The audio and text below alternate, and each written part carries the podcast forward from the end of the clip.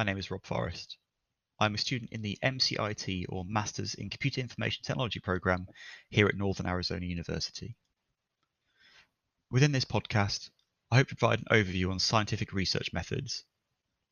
Conducting good research within your essays and articles is vital to maintain not only good results from experiments, but also maintain that credibility from your peers, which will raise you to new heights in that field.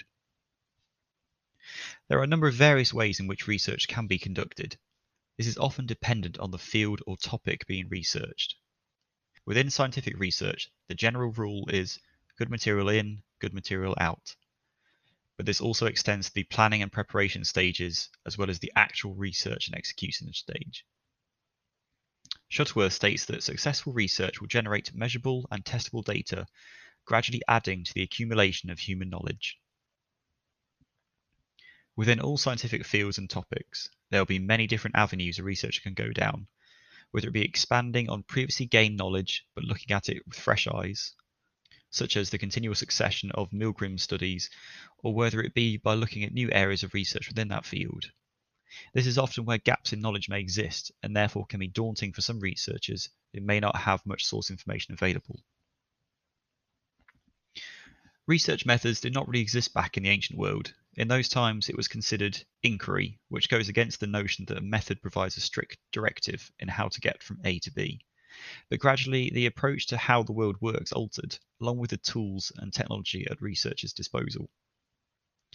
This brings us through to the modern age, where we have the scientific model, or the scientific research method, as it is sometimes referred to. The purpose of scientific research is to either gain new understanding solve a real world problem, or understand a phenomenon. And in order to do so, the process behind scientific research is hypothesis, testing, and conclusion.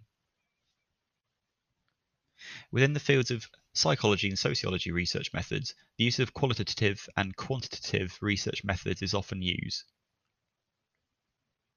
Qualitative research methods explore smaller data sets but with a finer comb focusing on questions such as how and why.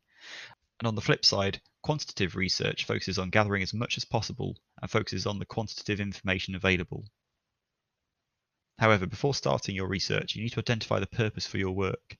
What is it that you hope to answer by conducting this process? Following that, you will need to compose a hypothesis or several. Your hypothesis is almost a question but made in the form of a statement, such as sleep deprivation causes a reduction in performance of students. This then provides the basis for your research, as it allows for the real-world testing of this to be done.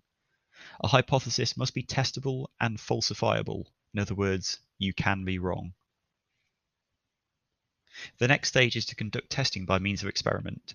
In this case, it would involve a number of students being asked not to sleep for varying times and then ask them to take a test of some kind. Some experiments may throw up certain ethical implications and it is for you as the researcher to consider those, justify them, and where possible put safeguards in or consider alterations to the experiments. Data collection is not just done in a lab. It can be conducted through surveys, questionnaires, as well as observation, and many, many other methods. Following initial testing, you may need to put in variables within the tests. This is to account for as wide a data set as you can.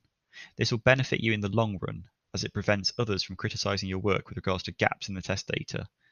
It also shows you considered all aspects and eventualities, and reduces the chance for somebody to dispute your findings. Once the data is collected, you can then review and organize the data and analyze what the tests have proven or disproven. It might be that new areas you didn't think of previously have now come to fruition, and you might want to investigate them. This is when the scientific model can loop back around and generate new hypotheses. After you are satisfied with the data and are happy that it appears to answer all of your hypotheses, you can then consider publishing your work to others. As discussed in previous podcasts, the integrity of your work must be retained. There is no shame in your hypothesis being incorrect, but there is shame in altering your test data to make you look correct.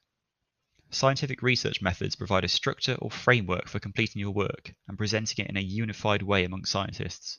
It is not an answer-all method and can be adopted in line with various data collection and analysis methods in order to most effectively answer the questions that you hope to. This has been a short overview on scientific research methods, which I hope you found informative. Thank you for listening.